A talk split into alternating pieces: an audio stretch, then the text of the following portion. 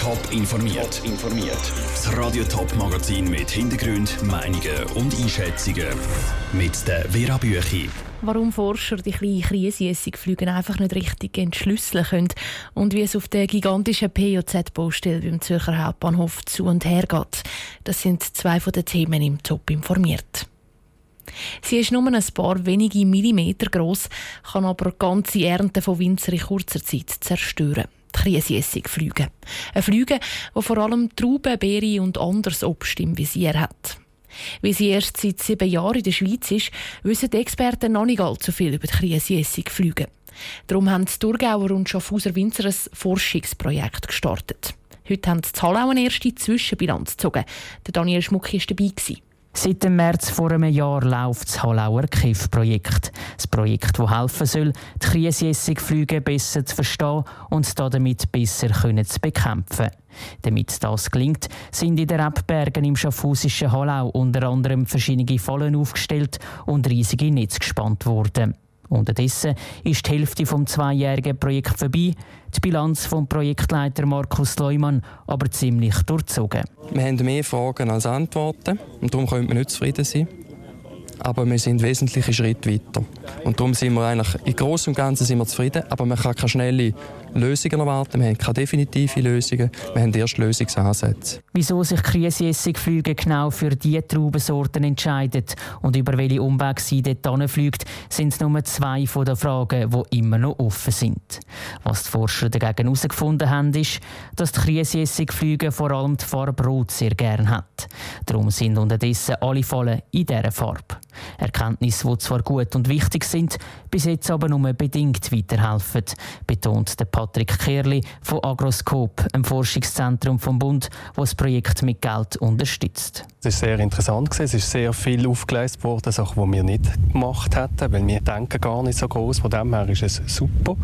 Das Einzige, was aus unserer Sicht schade ist, ein bisschen, ist, dass das Jahr und das letzte Jahr der Druck von der Kirschessigfliegen relativ gering ist und dementsprechend mit all dem Aufwand nur beschränkt neue Erkenntnisse gewonnen werden können. Weil es im letzten und in diesem Sommer nicht sehr nass war, sind viel weniger Kriesjessigflüge unterwegs gewesen.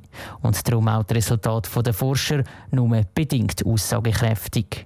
Auf der anderen Seite bedeutet das, dass sich die Winzer auch dieses Jahr wieder über eine besonders gute Traubenernte und damit über einen besonders guten Wein freuen dürfen. Das ist ein Beitrag von Daniel Schmucki. Wie und vor allem ob das Hallauer Projekt zu den Krisenjessigflügen auch nächstes Jahr weitergeht, ist im Moment noch völlig offen. Auch wenn die Verantwortlichen signalisiert haben, dass sie sehr gern weiterforschen würden. Über 100.000 Leute haben in der Schweiz eine Drohne. Und das passt nicht allen. Im Gegenteil. Laut einer Umfrage der AXA fühlt sich eine Mehrheit gestört von Drohnen. Oder sie findet, dass Drohnen gefährlich sind. Wo steht die Politik im Umgang mit Drohnen? Michel Eckimann. Gewisse Sachen sind beim Umgang mit Drohnen geregelt. So zum Beispiel, dass Drohnen nur 150 Meter hoch dürfen fliegen und ohne Bewilligung nicht näher als 5 Kilometer zum Flugplatz. Das ginge viel zu wenig weit, sagt die Thurgauer CVP-Ständerätin Brigitte Heberli. Man sieht, die Entwicklung geht so, dass man nicht einfach nichts regeln kann. Gewisse Eckwerke und gewisse Regulation wird es brauchen, in welchem Ausmaß, das wird man noch prüfen müssen. Sie denkt vor allem an Themen wie, wer überhaupt eine Drohne darf besitzen ob es da gewisse Fähigkeiten braucht oder ein gewisses Alter, aber auch, ob Drohnen an gewissen Orten komplett verboten sind. Ein paar Massnahmen sind jetzt schon geplant. Die beiden Verkehrskommissionen vom Stände und dem Nationalrat wollen, dass in Zukunft alle Drohnen registriert werden müssen. Der Zürcher SP-Nationalrat Thomas Hartegger ist überzeugt, die Registrierung von Drohnen könnte helfen, Übeltäter zu verwischen. Wo man kann eingreifen kann, wem die Drohne gehört, damit man auch tatsächlich so etwas verhindern kann. Und im Bereich der Sicherheit ist natürlich klar, wenn jemand in einen geschützten Luftraum eindringt mit seiner Drohne, muss man auch wissen, wem die Drohne gehört. Der Thomas Hardecker spricht ein anderes wichtiges Thema an, die Sicherung vom Luftraum. Für die zuständig ist Skyguide. Der Vladi Barossa von Skyguide sagt, es brauche nicht mehr Regulationen für die Flugsicherung. Auch wenn es ein paar schwarze Schafe gibt, die sich nicht an die Regeln halten. Das ist aber nicht ihre Sache. Wir von der Flugsicherung können da leider nicht allzu viel machen. Wir haben keine Mittel, um äh, die Drohnen zu kontrollieren oder um die Drohnen bekämpfen, in Anführungszeichen. Wir melden, wenn wir wissen, dass eine Drohne in einem Raum ist, wo sie nicht sein wir melden das den jeweiligen Polizeistellen und schauen dann, dass man den Pilot ausfindig machen kann. Die Flugsicherung schafft an einem Programm, das in Zukunft Drohnenflüge genau überwachen soll. Ähnlich wie das auch bei Flugzeugen gemacht wird.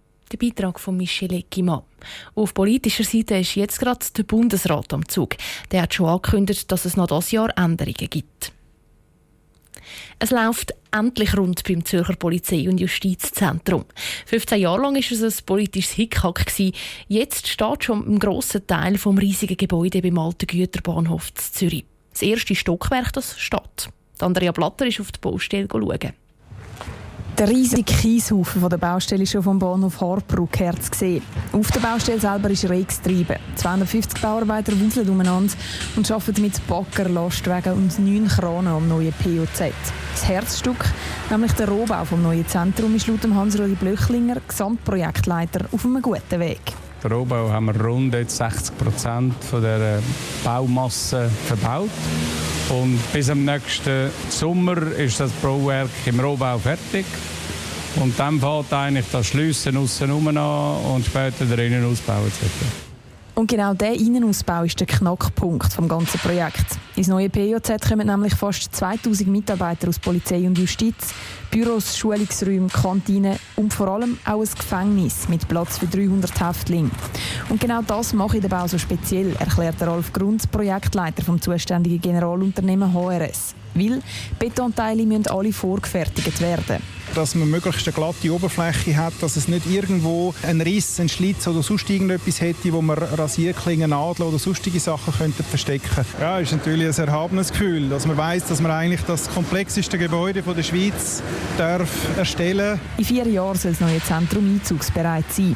Eine der Organisationen, die dann dort unterkommt, ist eben die Kantonspolizei. Er sei gespannt, wie es im neuen POZ werde, sagte Michael Wirth von der Kantonspolizei Zürich. Für den einzelnen Sachbearbeiter, der im POZ drin ist, für den Kripo-Ermittler zum Beispiel, bedeutet es einen Unterschied. Also das heisst, in den Arbeitsabläufen wird sich einiges verändern. Für den Moment ist das POZ aber immer noch einfach eine gigantische Baustelle im Herz von Zürich. Und sobald der Innenausbau losgeht, wird sie noch grösser. Dann sollen jeden Tag bis zu 1000 Bauarbeiter im Einsatz stehen. Die Andrea Blatter von der Grossbaustelle vom POZ-Areal. Geht es weiter nach Plan, können Staatsanwälte, Polizisten und so in knapp vier Jahren einzügeln. Kosten soll das Ganze übrigens 600 Millionen Franken. Bilder von der gigantischen Baustelle gibt es auf toponline.ch. Top informiert, auch als Podcast. Mehr Informationen gibt es auf toponline.ch.